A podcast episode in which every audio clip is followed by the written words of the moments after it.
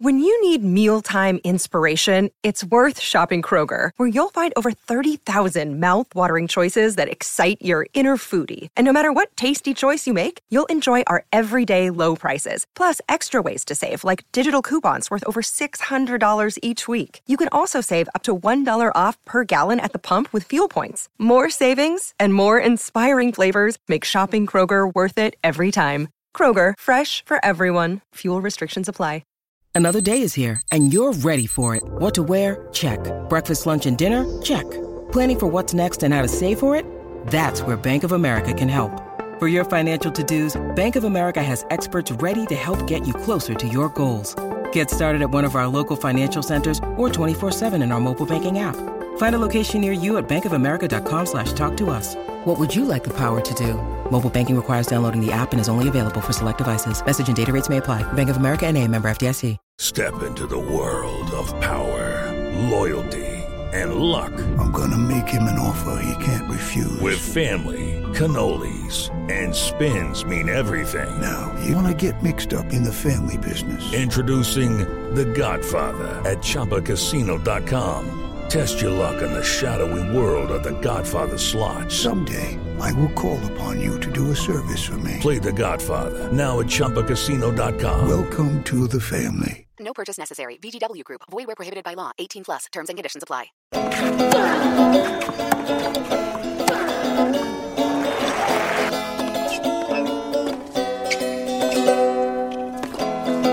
Welcome back to the Love Tennis podcast, one of the last Love Tennis podcasts of the year as the season has drawn to a close. I think we can finally say. I'm sure there's some, well, there's always tennis happening everywhere in the world, but uh, we have to pull up, pull the plug somewhere. And so this maybe is the final end of the professional tennis season until we go into the long, dark winter of two weeks until it starts again. Um, the Davis Cup finals finishing off this evening. We'll, of course, be talking about them. Uh, we'll discuss Johanna Konta, who announced her retirement this week, uh, and we'll talk about her impact on the game in Britain and, and more worldwide. Um, it has been a coaching split in Iga Swiatek's camp. Uh, we'll, of course, talk a bit more about Peng Shuai as well and the latest developments there, the WTA stance, um, some of the high profile ATP players now coming out and talking about it as well. Uh, and we might touch upon Serena Williams' decision to write a children's book about her daughter's doll. Uh, but we'll start with some more serious and interesting stuff. Uh, Johanna Konta this week announced her retirement at the age of 30. I think we can agree relatively young, but we'll we'll talk about that. Um, she's a former world number four. She reached the semi-finals of Wimbledon. Uh, she also reached the same stage of the Australian and French Opens, uh, US Open quarter finalist. Uh, I think we can probably all agree that she's she's had her fill of 60 seconds of minute run, uh, $10 million in prize money over a 13 year career. As I say, got up to world number four, four career titles in total, uh, and those Grand Slam achievements that I mentioned.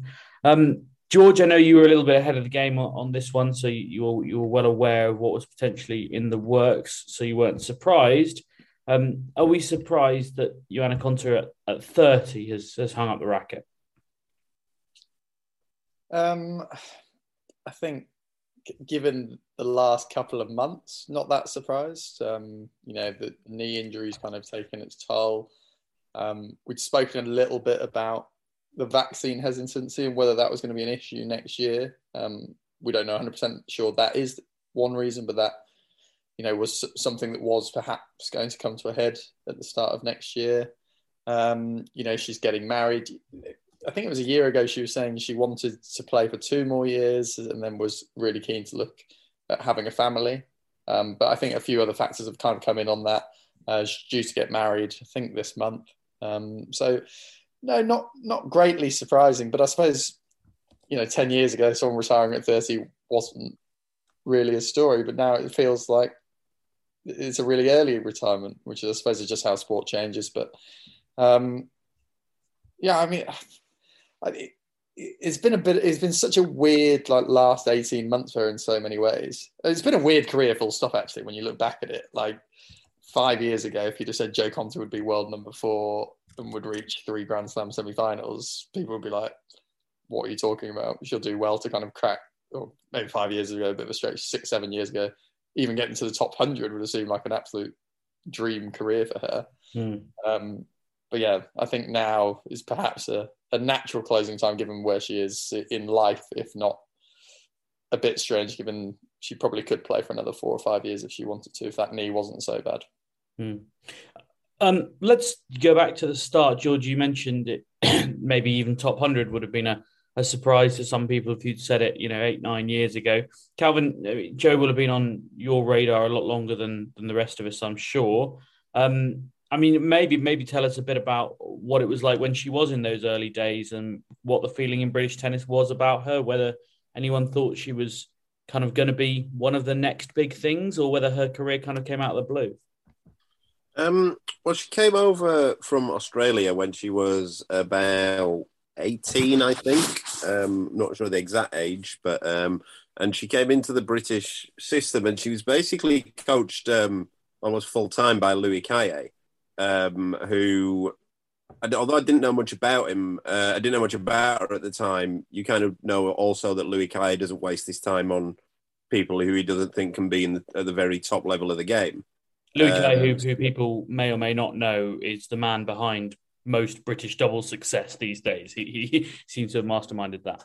Yeah, he's he's the he's the renowned world's best doubles coach, but he's also that's that's sort of a bit of a disservice to him. He's also one of the the most renowned coach educators in the world, and he's had a pretty good singles record as well. He was Greg Rusedski's coach through juniors and in the early part of his career, and all the sort of load of um, top 50 Canadian singles players like Daniel Nestor, who's obviously a good doubles player as well.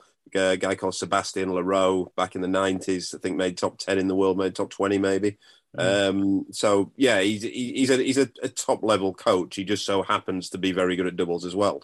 But um, yeah, he had a very close relationship uh, with Jo Konta, and he worked with her for probably about two or three years. I know when I did my level five coaching award, I actually Louis did that. Louis was one of the tutors on it, and I had to do a session with um, Jo Konta. We had to sort of coach her, and they'd watch it and assess us on how we did. So that's when I first came across her, uh, really.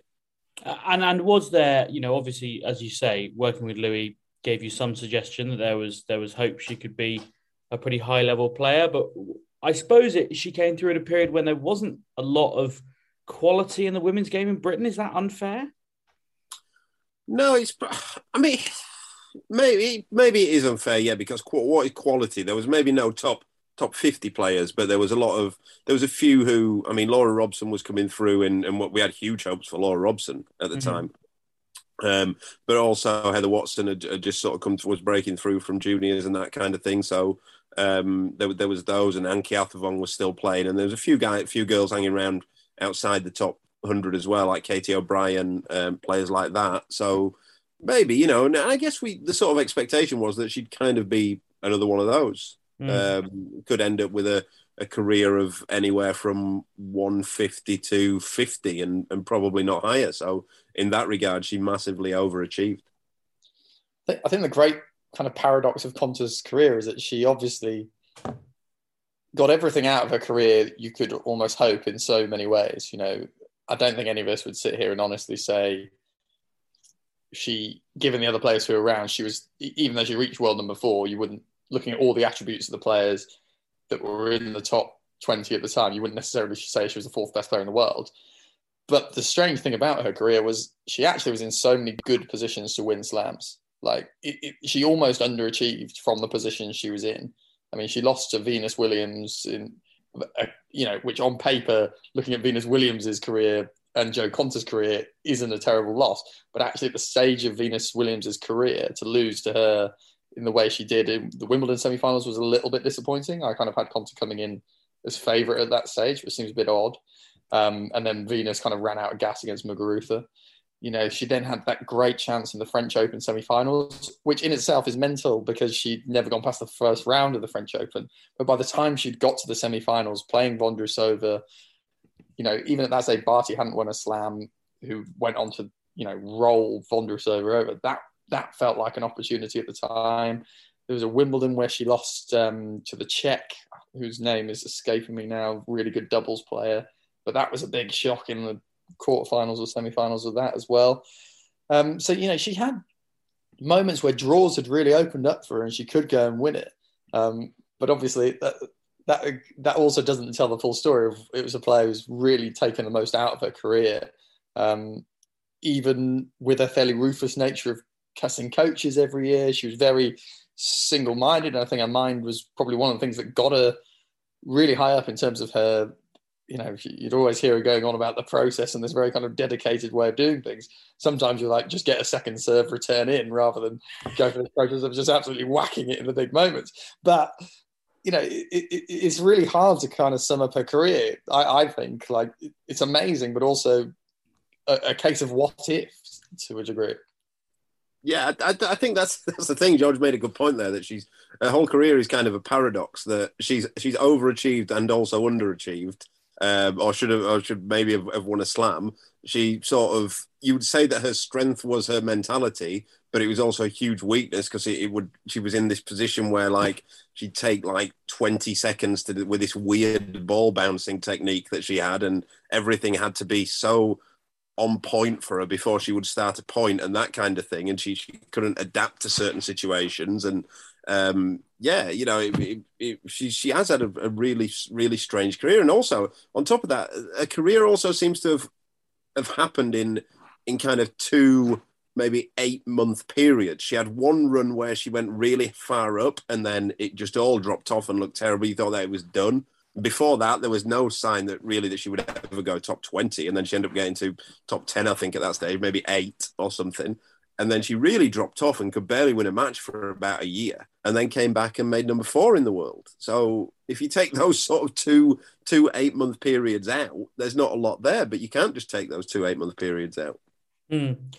I, I think it's interesting you were talking about that, that match against Venus Williams, George, and it sticks in my memory partly because I was there but I specifically remember the ten the when she was serving uh, at uh, four five. It must have been, I think, uh, in the first set of that match, and she had oh no, Venus was serving. I beg your pardon at four five, and Konta had two break points, uh, and the second Venus saved the first one, and the second one, second serve break point four five Wimbledon semi final.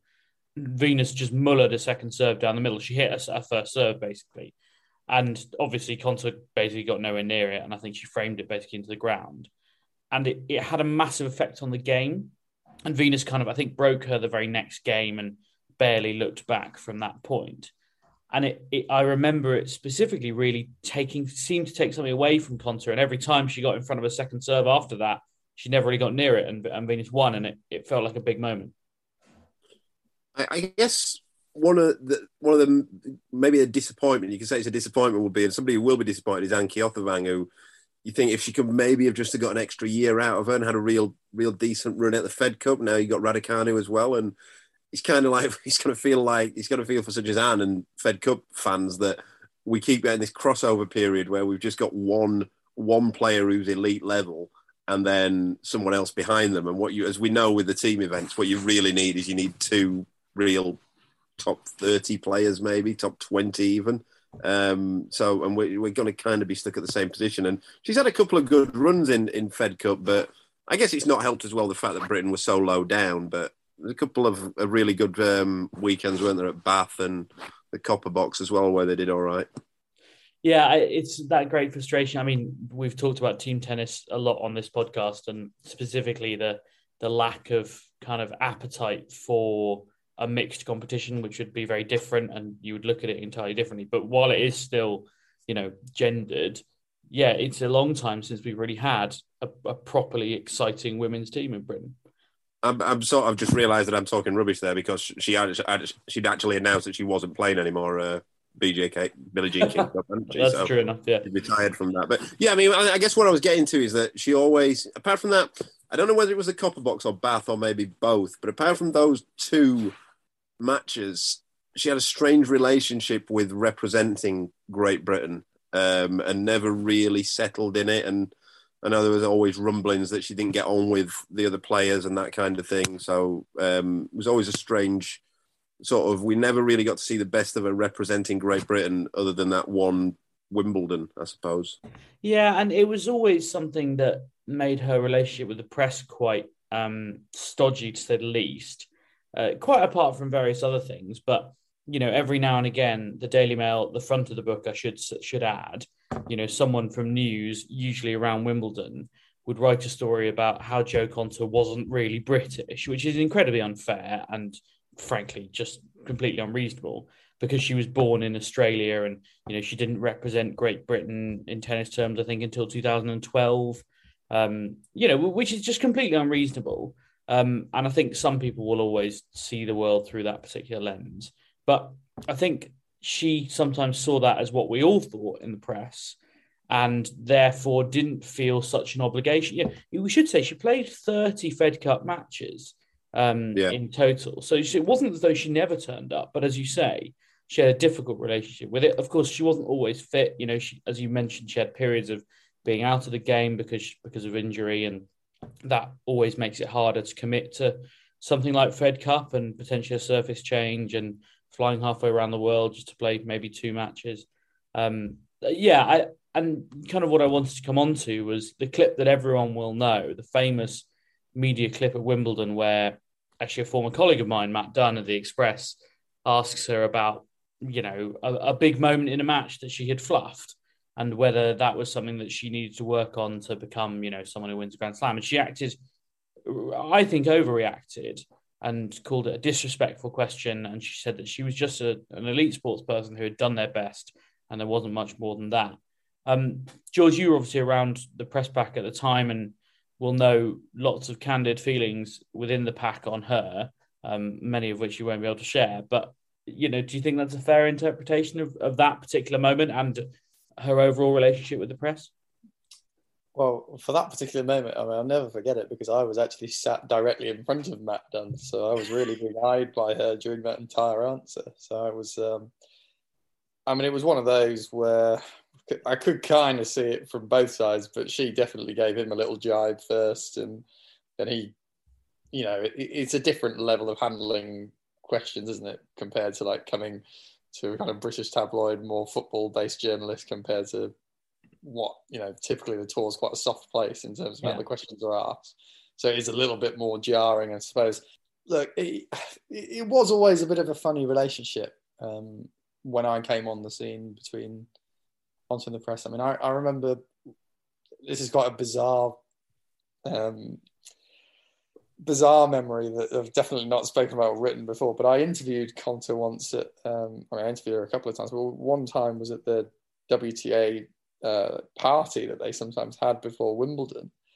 And I remember just, I was trying to ask a question about her being like um, a figure of advice for the kind of younger Fed Cup girls from the British team, as it was then coming through. So you know, Boulter, Swan, whatever, whether she was kind of. I just remember basically accusing me of calling her old, and it was this very bizarre, like little exchange. But it, it wasn't done in like a really, "Why are you calling me old?" awful, but just kind of it was slightly jarring humour sometimes, where it didn't quite come across as I think she meant it. And I think, I think she's quite a smart person, Konta. And I remember a lot of press conferences and the build-up to this Matt Dunn incident where we, as people within the game, knew behind the scenes she was lobbying um, in her role on like the WTA Player Council, for example. She was being really passionate, uh, vocal figure and very impressive figure, speaking about kind of sexism within tennis and particularly with scheduling and whatever. And you know, after that match with Vondrousova, which she lost um, in the French Open semi-finals, but had, had to play on the third French court, third right. show court, um, Simonne Mathieu, which is a lovely court, by the way, probably my favourite court in tennis, but that's by the by. Um, she and and she was asked six times in that conference at different levels. And I remember I could fit, sense the frustration building in the room when people were asking this question. When everyone knows she's talking so passionately about this behind the scenes, it's just it's such an open goal. You all want to support her, and she, you can just hear she, the famous thing was she'd go, um at the start of every question. She gives herself that time to think, which is totally all right. I'm not going to go at her or anything, but she's always worried about being tripped over. And I think it was that kind of double nature where sometimes. Well, you know, what you're saying is she was saying privately things that would have gone down really well publicly. Yeah, absolutely. So scared of saying anything publicly that she wasn't able to get the good stuff out. And it's very different to Andy in the sense that Andy, you ask Andy a question, he'll give you an answer. He'll give you a, a fairly straight answer most of the time. He'll at least answer the question joe you know, and that's you know, perhaps that's me placing too much expectation on it from a kind of media side. And I know we always are tempted to look through that lens, but sometimes there were times, and that that was the tournament just before this incident that happened at Wimbledon, and it was again in that press conference at Wimbledon where you could see it building up and building up, where she actually could have removed the tension from the situation by going, "Well, you know what? Yeah, I blew it. I messed up." You know, then people don't go after you. It's it's always that. Oh, it's the process. It's the process. It's the process and you know she, you know it's not right, and that's where that kind of issue comes in because for and I'm not saying it's right one way or another by the way, but a headline for the Mail after she's gone out of Wimbledon, losing to the world number whatever Strycova was 85, saying, "Oh, it's just the process. That's never going to happen." You know, they wanted to know I blew it. It was rubbish. I messed up, but I'll be back stronger or whatever. Yeah. You know, is and the human element sometimes wasn't there. She wouldn't let her guard down. And I think that's where that kind of tension grew from. I mean, you mentioned that sometimes we do look through the media lens too much, and I'm always conscious, especially with us, of trying to take ourselves out of that position. But it is part of the game, and you know, you only need to look at. Well, I don't know, Alex. I'll give you an example. Actually, I was thinking about the other day. Um, Nick Kyrgios and Alex de both elite level tennis players once upon a time. I know Calvin's going to say part time. Both Grand Slam quarterfinalists. Both likable, interesting, whatever people. One of them is a lot better known than the other, and it's not the one who is a better, higher ranked tennis player. And it's simply because one of them is happy to speak his mind and the other isn't. Uh, well, I mean, that's maybe a little unfair on Alex, but he doesn't speak his mind quite so uh, explosively as Nick Kyrgios does. And I think that players, you know, maybe it's the way they're advised, maybe it's the way they just want to run their own lives. But like, you know, Jo Konta has $10 million career prize money. She maybe has half that in various sponsorships and endorsements. I don't know. I'm pulling a figure completely out my ass there. But it will, it, I'm absolutely sure that if you compare that to a player with similar achievements, you know, multiple semi-finals, world number four, four titles, that she will have a lower number in terms of endorsement money made because she wasn't as interesting. She wouldn't generate as many headlines. She wasn't in front of as many eyeballs.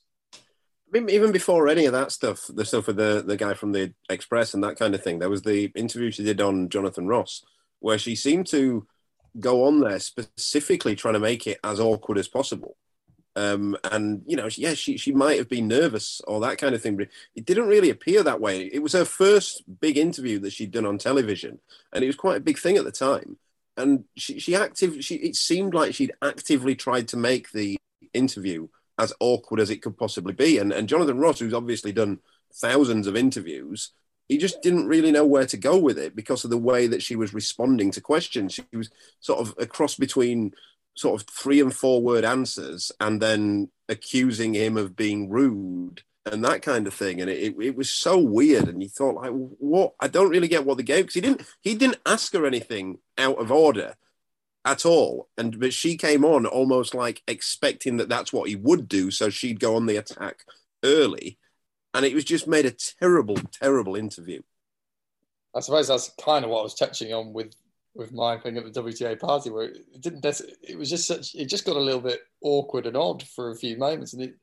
I, I don't. I don't know, but I, I, again, I think it's just a total paradox. I don't necessarily think she's a. I didn't leave interviews being like, oh, God, she hated me there or whatever. It was just she had quite a funny way about her. Um, yeah, it's kind of hard to explain. You know, some athletes, some people are like that. It's not and this is where I'm trying to say it should, it's not like a a blame game one way or the other. And there were times where Jo was trying to speak about lots of um, interesting anecdotes from her personal life and was trying to be really friendly. And when she was on song, it was quite a friendly atmosphere. But yeah, I mean, I would just say it just never quite clicked between her and the press pack compared to, say, Andy is the other obvious person to compare to. I mean, I don't think that necessarily just with the press pack as well. As I said, as I touched on there, that there was the some of the stuff around the Fed Cup and the Billie Jean King Billie Jean King Cup. I mean, I know that the one where she she she said that she wasn't going to be playing. Uh, I think it was one of the last ones before lockdown. Said she wasn't going to be playing because she needed rest, um, and then booked. Sorry, which one, George? Bratislava, I think. Yeah, maybe that one. Yeah, and she she then booked the practice court next to where the Fed Cup, the, the BJ King Cup GB team was practicing at the NTC and practiced on the next court to them when she pulled out of the match because she said she needed rest and practiced for the whole three days that they were there on the courts next to them. And, it, and it's like that. I don't get why you do that. I mean, it's in London. Like, if you're a good tennis player in London, she will be a member at Wimbledon, and she'll be she'll probably a member at Queens as well. Just book a court elsewhere. Yeah. Like, if you're going to do that, it just seems like the only reason that I can think why you do that is is either that you haven't even considered it at all, or you just don't mind coming across as a bit of an ass. Yeah. And yeah, And it's it's funny that that Jonathan Ross thing, like that was a huge opportunity. Jonathan Ross is one of the biggest for, for people who don't listen in the UK. He well, he still does a very big chat show, and then it was even bigger. It's on prime time television on a free TV channel that probably gets watched by 10 million people in the UK every day, most of whom will never have heard of Jo Konta, or if they had, only in passing. And that was her opportunity to be like, "Hi, I'm Jo Konta. This is me." and it, you know it's another kind of missed opportunity. So it, it's fascinating, and and you know I think from what she said, um, it feels like she is happy with her career, and you only ever can be when you retire. Um, and that she kind of says, "Well, I did it my way," for want of a better word. Yeah, I was just gonna say. I mean, I, I just want to say, I think we, it sounds like we're almost being a bit negative towards her career, which I, I don't want to feel like the case either. Um, so I was just going to ask you, what were your your highlights from Konta's career as well? Because I mean, there were some amazing moments. Amazing. I've never eaten one of her muffins, but I hear they're lovely. She's an excellent baker. That that was always the one kind of thing that every single Wimbledon preview would would kind of come up to that. Um, she went on Bake Off, didn't she? Yeah, she did Celebrity Bake Off. Yeah, um, with oh, she did it with that Caroline Quentin and someone else. Uh, yeah, that's a hell of a bag from me. But Just the on. one, one, one title we haven't mentioned that was probably the biggest and most memorable was probably Miami, wasn't it? 2017 yes, massive title, beat um, Venus, I think, on the way. Beat Wozniacki in the final. Mm. Um, I mean, for me, the well. Wimbledon run, like any British player getting deep at Wimbledon, is always going to be, and that was a few months after Miami. Um, she beat Halep in the in the quarterfinal, you know, which she was the number two seed at the time. Um, she, yeah, I, that that will always be get getting that far, probably with the quarterfinal being the highlight. Uh, but then I remember the moment when she lost the match against Venus halfway through, and That's so. It's funny you say that because I was just about to say, I think the best match I ever saw her play was when she hammered Sloane Stevens in the French Open, maybe quarters or fourth round. Uh, but the memory's tarred for me from the disaster that was the Vondrousova match one or two later when she just missed some of the. She went for some bizarre drive volleys on like massive points when she could have just let it bounce or stepped in further and volleyed home. Whatever. I mean, she, there were just so many great moments. Always just felt minorly clouded afterwards. I mean, there's the problem, right? If you don't win a Grand Slam title, you're never going to have a perfect Grand Slam memory because you Yeah. haven't won one. It's always going to be tarred by the fact that you lost the next match or one of I the guess- next four matches. But to counter that, her losing to Angelique Kerber or whatever in the 2016 Australian Open semis, you know, you don't begrudge her that because then she goes on to beat Serena Williams in the final. It's the other ones where, you know, the what ifs, I think. I suppose what if is where I would leave Konta's career in many ways. Right, quite possibly. But then you know, uh, um, she she probably had a lot of what ifs that she succeeded in passing. Well, yeah. You know, I What think she's. greatly overachieved, if that Yeah. makes sense. I would agree with that. Calvin, can you disagree with Johanna Konta, a great overachiever? Uh, no, I think overall, yeah, she. Uh, I don't. I don't think, like George said at the start, I don't think anyone would have predicted that she'd have ended up um, anywhere near where she she did end up. So, yeah, big overachiever. Um, we've just got a few minutes left in, in the first half, so maybe it'd be a good time to squeeze in um, Swiatek's uh, news, and then we'll we'll talk about Davis Cup final in, in greater depth a little bit later on. Um, she's split with her coach, and I'm sort of been weighing up whether to give it a go or not. Uh, Piotr is his first name, and I'm going to go with Sierzputowski um, is his surname. There's, there's a lot of Scrabble points in that. Uh, they've been working together for nearly six years. Um, she posted on Instagram on Saturday uh, in uh, Polish and English, fortunately. Um, I've started my preseason, but after more than five years, I've decided to finish my cooperation with Piotr. This change is really challenging for me. This decision wasn't easy. As tennis players, we meet a lot of people on our path and a lot of people who contribute great value into our work and often into our life too. Um, an interesting move, George. Any any early thoughts about uh, why, wherefore, how? Um, I was going to say, first of all, I reckon it's Sierzputowski would be my guess. Wow. Good effort. I'm going to go. I look well. I look forward to, as with Anett Kontaveit, um, one of our Polish listeners will get in touch on Twitter at Love Tennis Pod and let us know. Yeah. Um, I'm not going to try and say it again anyway because I probably can't say it the same way twice. You get a different. yeah. Um, not overly surprised because I think again we all think Swiatek's underachieved this season, even though she's I think was she the only female player to reach all four the, the fourth round of each slam.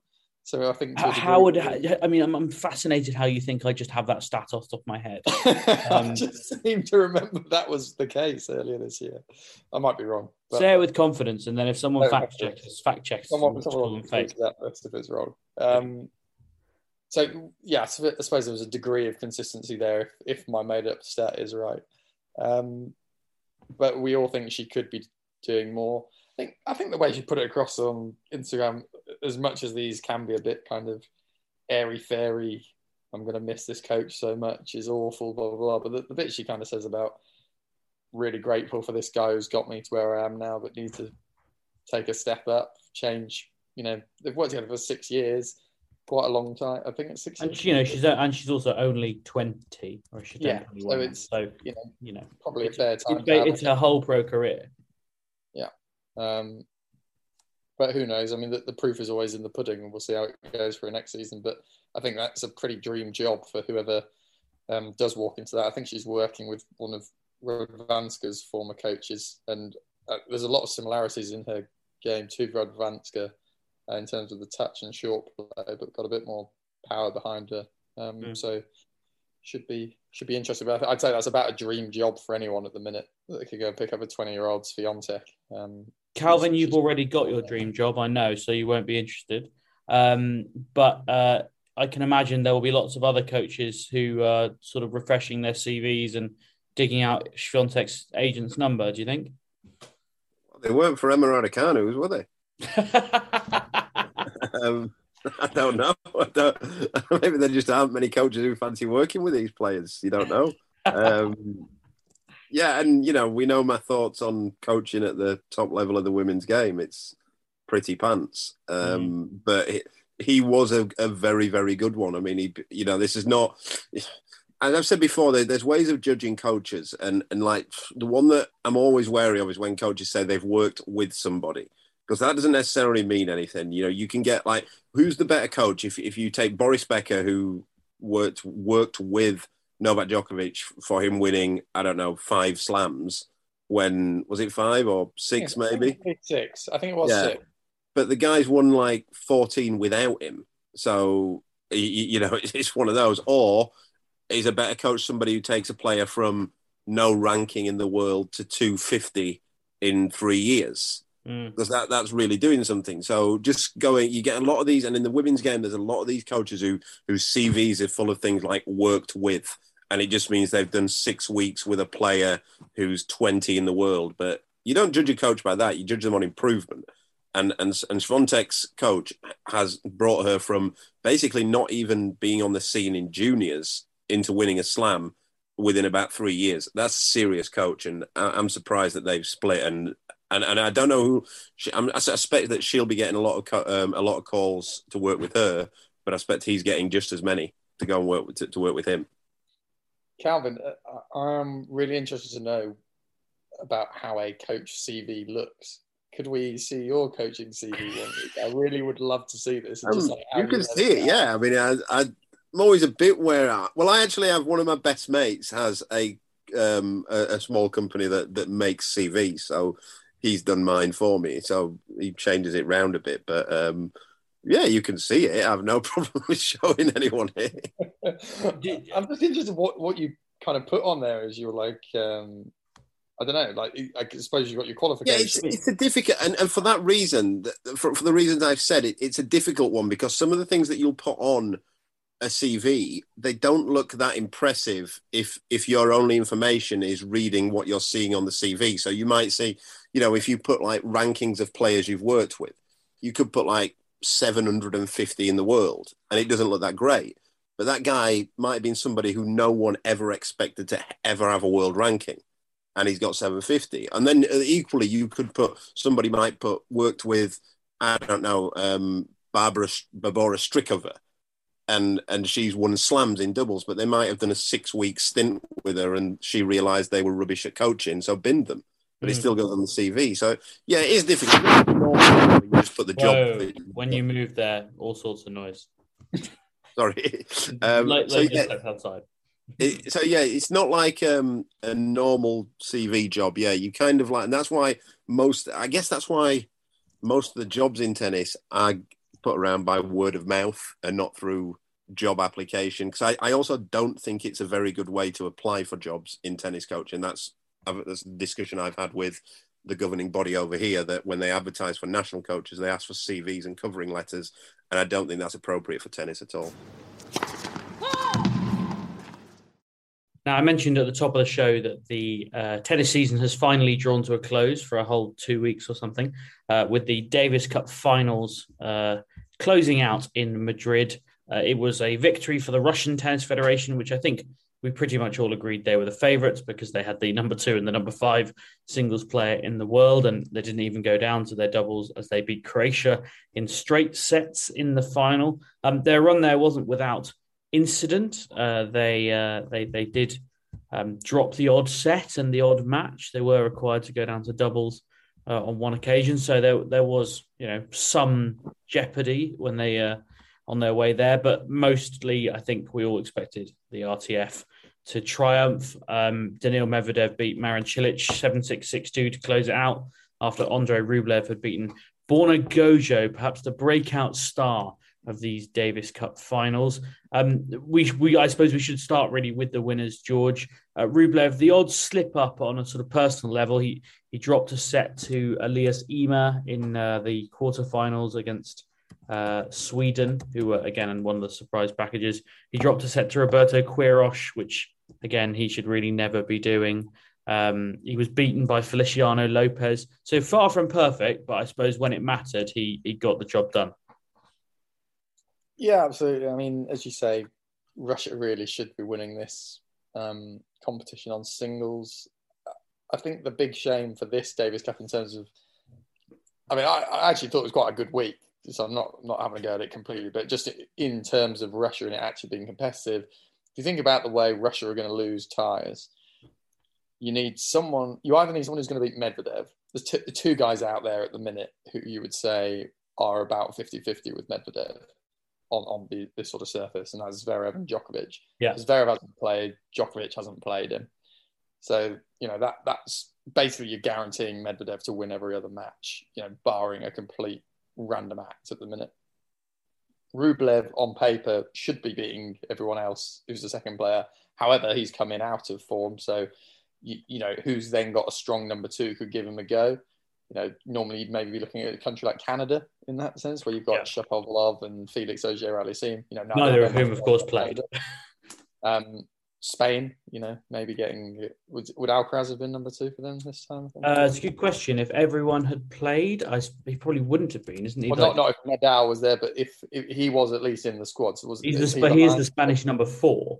So four, so but they might have picked him at two, Yeah. I guess. Yeah, one. for matchups. Um, so you know that that's someone who could have taken Rublev, perhaps. Yeah. Um, so you know, there's not many countries actually in those positions who should, on paper, really be able to trust, trouble Russia in this format of needing to beat the two singles players.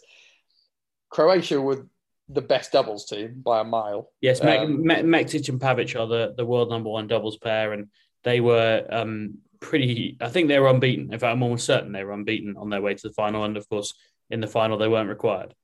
So given the final, this is given the final you've got, you need a go Goyo or Gojo um, Gojo, yeah. to to beat Rublev, and that was the first match. That that was the only way that tie hinged, as far as I was concerned. There's no way Cilic was going to beat Medvedev Um, this Cilic wasn't going to come near to him. And there's no way the Croatians, to my mind, were going to lose to that Russian doubles pairing. Is good. They're good, but th- these Croatian guys are so good that Yeah. I don't think they'd lose them. So it kind of came down to the first tie. So once Rublev had wrapped that up in straight sets, didn't really have that big an appeal for me um, as a kind of final, um, and, and it proved. Um, but that- It feels like you're nitpicking. Feels like you're nitpicking, George. Um, I it would have been you know, I think that's just the constraints the of having the the not having two lots of singles players play each other twice. It it kind of reduces the jeopardy on the singles. Yeah. Um, I, I don't know. I just don't see Russia losing many matches when they've got. Well, I mean, what you what you've got really in the final there is the two types of team who can win this tournament, which is the team with one brilliant doubles pair that means in order to beat them, you need to win both singles matches, and the team that has two brilliant singles players, which means in order to beat them, you need an upset in the singles match and a good doubles team. Um, and you know, it's a bit like when you get a, a big guy and a little guy. A, a, a, good big un beats a good little un, as they say in boxing. Um, and that I think is probably what happened in, in the final. It would have been nice, and I won't say this very often, if Alexander Zverev had played, because then you would have had potentially RTF versus Germany, who Germany did very well, beat Britain in a, a tie that we maybe discuss a little in a moment, but you know they they got into the semis with Dominik Koepfer and Jan-Lennard Struff, and then Kevin Krawietz and Tim Pütz, who are a very good doubles pair. Um, we should touch on the, the British tie because we watched a fair bit of it, and of course, I know a lot of you will have been following it eagerly uh, late on uh, Tuesday night, I think it was. Um, Dan Evans beat uh, beat doesn't even cover it. He thrashed Peter Gojowczyk um, for the loss of just three games. Dan called it the, the best tennis of his, potentially his life. Uh, I think it's easy to play very good tennis when your opponent is dumping second serves halfway up the net. Um, the first eight points on the Gojowczyk serve heralded four break points, uh, four double faults, sorry, um, and many, many break points beyond that. Um, and then the, the sort of upset of the day was was Cam Norrie losing to to Jan-Lennard Struff in three sets. He lost the first in a tie break, won the second, and then Struff had a toilet break and then came back and won. So I think we can all see what happened there. And then, yeah, uh, a tense, tight doubles match. No serves broken between Salisbury, Skupski, Krawietz, and Pütz. Both uh, went to tie breaks 12 10. Uh, and then in the deciding tie break, Salisbury and Skupski blew a five love lead and lost seven straight points to uh, to seal the tie for Germany. Um, Calvin, I think you pretty much picked Britain to win that tie on the basis that Joe and Neil would would get the job done. Um, I mean, understandably, I spoke to Joe afterwards, and he was absolutely gutted, um, which he would be. So, uh, a real surprise to see them blow a position, especially like that. Yeah, um, it was such a strange doubles match, really, in that, that not only were there any breaks of serve, I don't think any there was never anything close to a break of serve, were there? I think maybe first set there was a set point, a break point that was a set point. I think um, in the very first, in the in the six five game, but other than that, it just seemed every game was held to like fifteen or to love. Um, and it, it was strange. I think what the thing what stood out as well from that's different from doubles on the main tour and which which helps the server hugely is that there was they've done away with the no ad scoring, um, which makes it in in in normal doubles on the tour. If it's if it's if it's juice, you can have a swing at something and break. Whereas it's it's unlikely that that's going to happen two points in a row. And on a fast indoor court with four good doubles players, it's tough to break serve. Hmm. Yeah, uh, I thought that was. I mean, is that also to an extent, and you'll know this much better than me, when you get two very good doubles pairs up against each other in the men's game, mm. and as you say, in a fast indoor court, you often will get a very serve dominated match. Yeah, because the, the way that the doubles systems work, and Britain has their own doubles system, which I know pretty well. And but I, I, I always assume that maybe the other countries have very similar, or the players have very similar ones. They all make certain moves, so it, it's much more of a game of, it's much more of a, of a predictable game doubles, and it's almost like a, it's like for anyone who, who plays poker, you you play the odds. You know what they're if they've done this, it means they're likely to do this, but it, it doesn't necessarily mean they will. So everything's kind of you're hedging your your bets Uh, whereas in singles, everything's more random. There's so many different things can happen. In doubles, no matter any situation, it's usually only one of two things can happen. Like like you'll you'll serve if, if you if you serve T, the the the the net the service partner will either cross or they'll stay, and the returner is always thinking about that. What are they likely to do here on based on what they've done before?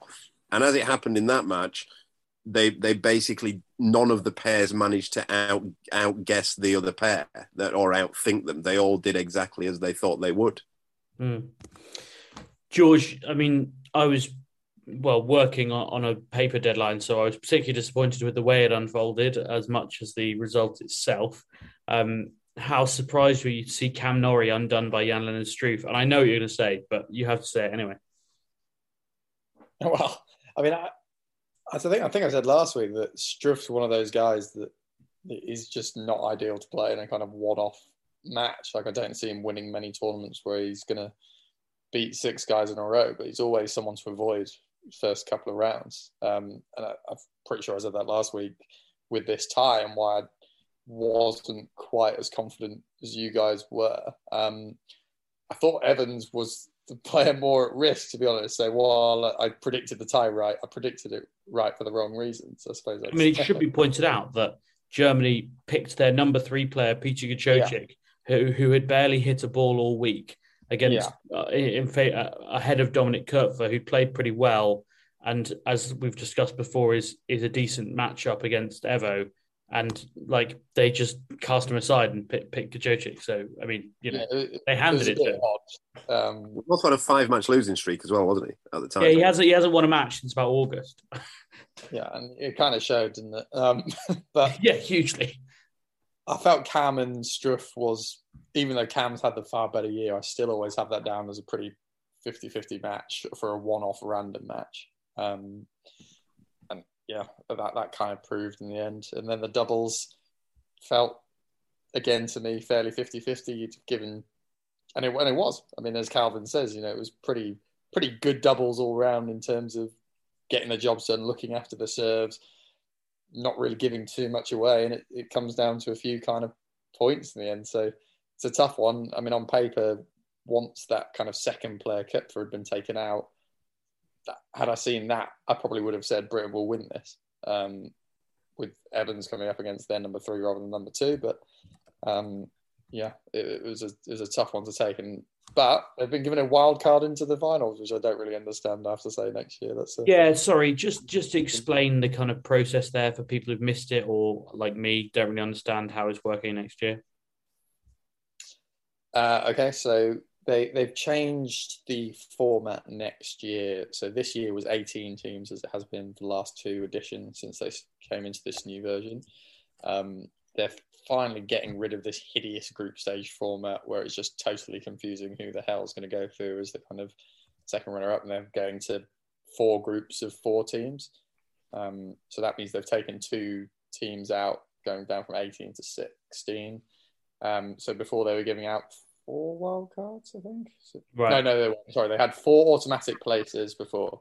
So the semi-finalists from the previous events and the finalists would qualify automatically, um, and then they'd have two wild cards on top of that. So what they've done this year instead is the finalists have gone straight through. So Russia and Croatia have automatically qualified, and then they've used the two wild cards which have remained for Serbia, which makes sense. You want Djokovic to play because he's the biggest player in the world, who guarantees he's going to turn up to these things. And then they're going it to Great Britain, um, For the moustaches, obviously. obviously. Um, perhaps that's hoping Murray will play. I don't know. Um, it seems a bit odd. I don't think Britain really need a leg up. And kind of, I guess, as a side note, while it's good they're going to be at the finals, because that would not necessarily be a guarantee, um, I don't think, generally speaking. Um, it, it does mean that there won't be any kind of home opportunity to play in March. Um, Because other because it, it had they not got that wild card, they would have a home tie potentially. have a home or away, yeah. So you kind of lose the thing we like about the old Davis Cup. It guarantees we won't have that uh, this year. Um, so I guess you have to kind of weigh that up. And then I think I'm right in saying that they're going to four different host cities, one for each group stage, um, and, and then, a then the- fifth like- neutral host city, which which is going to be Abu Dhabi. Yeah, well, yes, so as reported by Simon Briggs in the Telegraph last week, They had lined up Abu Dhabi. They were due to hold a press conference to announce that on Sunday, today, as we're recording it, uh, in Madrid. They then cancelled the, the sort of event, which was supposed to be a kind of swanky do. They then said, we'll still have a press conference. And then they announced at that press conference that there would be an announcement to confirm who it was and that discussions were ongoing. Um, I assume what's happened here, Jordan, you may correct me, is that uh, moving the Davis Cup finals to Abu Dhabi has gone down like a wet fart um, and they're desperately trying to scramble to save some PR face. Um, well, that that would be the thing that would make sense as an assumption, but actually, given the comments from uh, David Haggerty, as the uh, president of the ITF, um, doesn't seem to actually have been that case. So um, they're they're still saying they're just it hasn't been finalised the contract signing, but it's still going to be the same place, which implies it is still going to be Abu Dhabi. And then he rather humorously, it, it made me think of Nigel Pearson calling that journalist having his an ostrich who had his head in the sand. Yeah. Uh, Haggerty said he wasn't aware of any opposition to it going there, which I found quite remarkable. The thing with the thing with David Haggerty and the people who work there, I don't know. It's like they they, they live in a different population because I've not seen any. What I mean, he's, he's either mis, he's either confused the word um, opposition with support because I've not seen a single person who supports it. Right, but then we forget that David Haggerty, right, oversaw the change in the ranking system lower down um, the, the, the men's and women's game um, a couple, maybe th- two or three years ago, where they completely changed it. They completely changed the tournament. They, they created a whole new ranking system, and they said that then that they'd they'd canvassed the opinions of seventeen thousand people involved in tennis, and this is what they'd come up with. Right, I work in tennis, and I know lots of people who work in tennis, and let's say I probably spoke to about 50 people during that time. Not one of them, no, no players, no coaches or anything, had ever been spoken to by the ITF about this system. Not only that, none of those people knew anybody else who'd been spoken to about it. So, the like, I want to know who these 17,000 people were that they canvassed opinions for this. But that was a complete disaster. They ended up having to ditch that and go back to the old system after four months. That's how much of a disaster that was. So I assume this Davis Cup's going to be the same. It's ridiculous to be saying that he's not heard any opposition. He's not heard any single opposition to it. Absolutely nobody wants to go to Abu Dhabi. I mean, it's Trumpian sort of um, PR. It, it's if you say it, it doesn't matter if it's not true. If you just keep saying it, it eventually yeah. becomes true. Yeah, I mean, I, am sure plenty of the nations are quite happy to go there, which is probably who he's referring to by saying he's got no opposition in the sense of are we going to be able to keep all this cash from Kosmos? Well, yes, if we take this thing to Abu Dhabi, that that'll work and keep all the money going into your pockets. Um, but yeah, I mean, look, as Calvin mentions, uh, with the kind of I think it was called like the World Pro Tour. I mean, it seems such a long time ago now. Rankings, whatever they were called, the ITF ones. Um, I mean, everyone in tennis at that time was like, "This is terrible." I, I, literally did not speak to one person who worked in tennis who thought this is a sensible idea, and that's people from all sorts of countries, proper professionals. Um, so, well, yeah, players couldn't get in the tournament. This is the main thing. Players couldn't get in the tournaments. I think like I think there's two. There's about two thousand two hundred world ranked players, um, and I think for that four months, anyone ranked outside of about six hundred couldn't actually play a tennis tournament. So their careers were just done because of the way they'd done it. Mad. Um, yeah, I, I think I would be fascinated to hear from any listeners who can give me a good argument or who are in support of the Davis Cup final in Abu Dhabi. Uh, I, I won't um, hold my breath. Just, just one more thing on that ranking system because that was one of the things I really was pushing quite hard for when I was really in the thick of it and going after people all the time and being speaking to a lot of low ranked players who are having a terrible time. And obviously, while doing this, you're in the communication with the ITF all the time. It was so funny because they're always just like, we all we're saying on this is 100% it's not changing back. There's no way we're yeah. getting back on this. It just needs time to realize it's going to be perfect. And then, as Calvin said, there was just the more hilariously embarrassing U turn just about four or five months in. Um, but I mean, I can't even remember the name of the rankings now, so it's not that embarrassing, I suppose. Uh, it's not picture. even that though, because David Haggerty, before he tried that, completely decimated the American ranking and competition structure. he brought in a new system in there, there before he got the ITF job, which was a complete disaster. And they had to end up having to ditch that after about seven months as well. And that was entirely on him. And then he left there and got the job with the ITF and then start tried doing the exact same thing there. Succeeded, and that went down the pan. Oh, a real career of success. Does, does he know Dido Harding? I feel like they might get on. um, I mean, both their initials are DH. This surely can't be a coincidence. Have you ever seen them in the same room? Maybe they're the same person. They work on the same meritocracy. I know that much. Dido Harding would be very proud of that moustache, though. That is one thing David Haggerty does do. Great. Can't deny that. Um, again, uh, uh, difficult to segue, but I did say at the beginning of the show we would talk about Peng Shuai and, and the latest coming out of China and uh, out of Florida as well uh, regarding that. Um, the WTA have suspended all their tournaments in China next year um, because of the lack of clarity, because of the censorship of Peng Shuai's story, which we've talked about before, and which I would urge you to go and try and read uh, if you can. Um, lots of criticism coming from Daniil Medvedev, and I saw Novak Djokovic talking about it uh, at the Davis Cup as well. Um, the Chinese responded by claiming that they've been using the Global Times, uh, which is uh, an English language newspaper, a propaganda newspaper that is owned by the Chinese Communist Party. Uh, they claimed that there were no WTA tournaments scheduled in China next year, which is a lie, um, because they claimed that because there were none last year, there wouldn't be any next year um, which I think is, if you can't see why that's wrong-headed, then I think you might be working for the CCP. Um, they also claim that the WTA are coercing Peng Shuai to support the West's attack on China.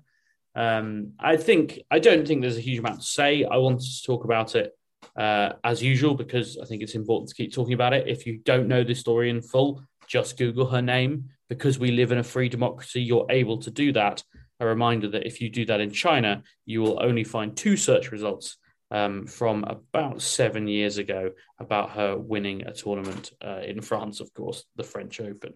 Um, so, uh, George, anything to add? I think just again, the the only thing to say is it'll be interesting to see how much the pressure builds on the ATP on this side of things as well. I mean, they put out a bit of a fluffy statement on it, but they've had people like Medvedev saying he he wouldn't be that comfortable going to China now um, as a player until this is resolved. So there's a little bit of a kind of watching brief, I suppose, on how they handle it um, and whether they do pull out. I don't think any calendars really come out that means they're going to China anytime soon anyway. Well, they quite level. smartly, I believe they've only released their calendar for the first half of the year which wouldn't ordinarily include China anyway. So they've kind of I thought that was they've kind of dodged the question a bit down the road. Um, Can yeah, I just so read out a little bit of Andrea Gaudenzi's statement? Um, this came out on the second of December, so this is Thursday last week. The situation involving Peng Shuai continues to raise serious concerns within and beyond our sport. The response to those concerns so far has fallen short. We again urge for a line of open, direct communication between the player and WTA in order to establish a clearer picture of the situation. We know that sport can have a positive influence on society and generally believe that having a global presence gives us the best chance of creating opportunity and making an impact.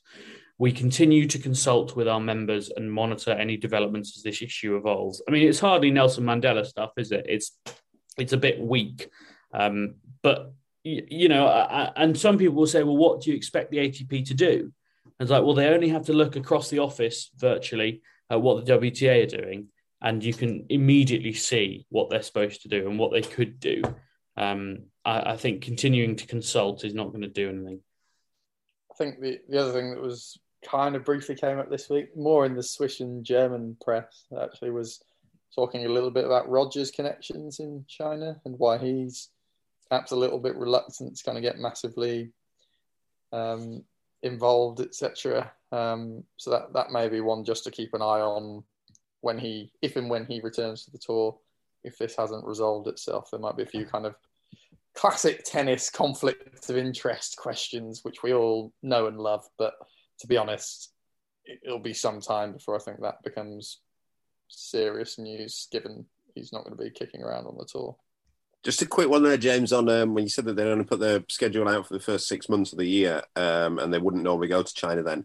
I don't know about this, but I think that there's usually quite a few challenges um, in China earlier on. Um, I'm not sure when or where, and I guess they wouldn't have been this year. So, and whether there would be anyway next year, I don't know. But lower down the levels, there's there tends to be more going on in China, and I don't know how that links in with the ITF um, 25k tournaments as well on both the men's and the women's, because there are definitely quite a few of those in China in normal times.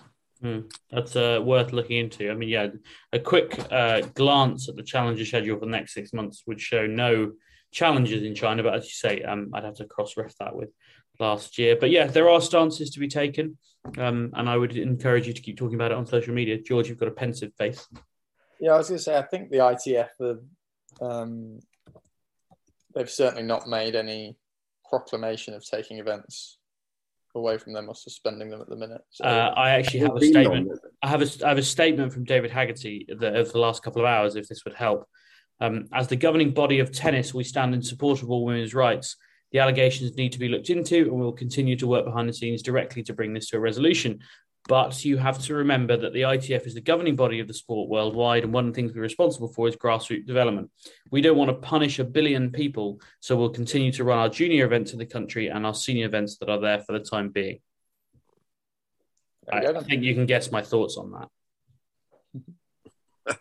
well, I mean, this is this is another thing because the, the one of the 25k tournaments, which is what he's talking about, don't make money you need countries to run them who are willing to throw money in, into them because they lose money. So, yeah. and China will be one of the places, and he knows that if they don't have them there, he's going to lose a lot of tournaments. And it's also been a bit of a struggle for for Asian players over the last twelve months because they've all had to play in Europe. There's been nothing um, over here, so you you've got a, a whole load of. I mean, there's a, there's a Chinese lad who I think has basically been in Greece for something like twenty weeks of this year.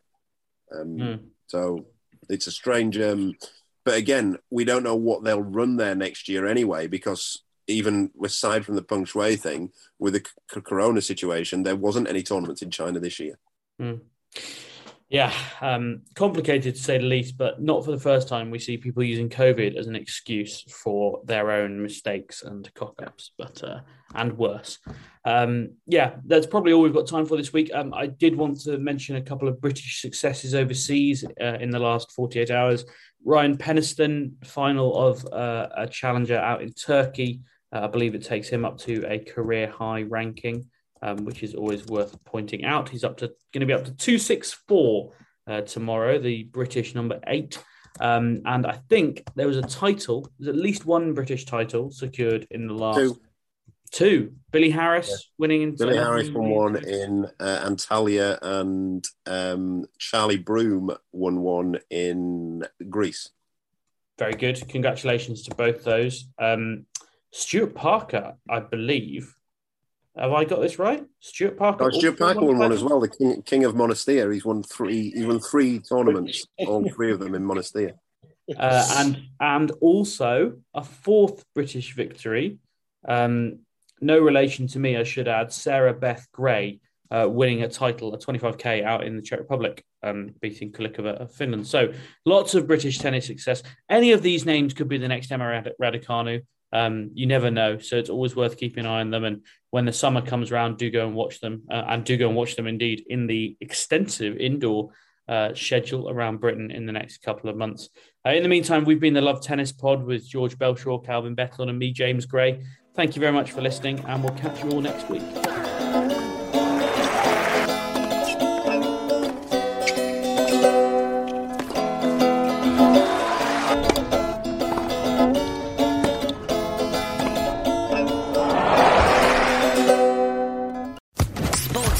Podcast Network.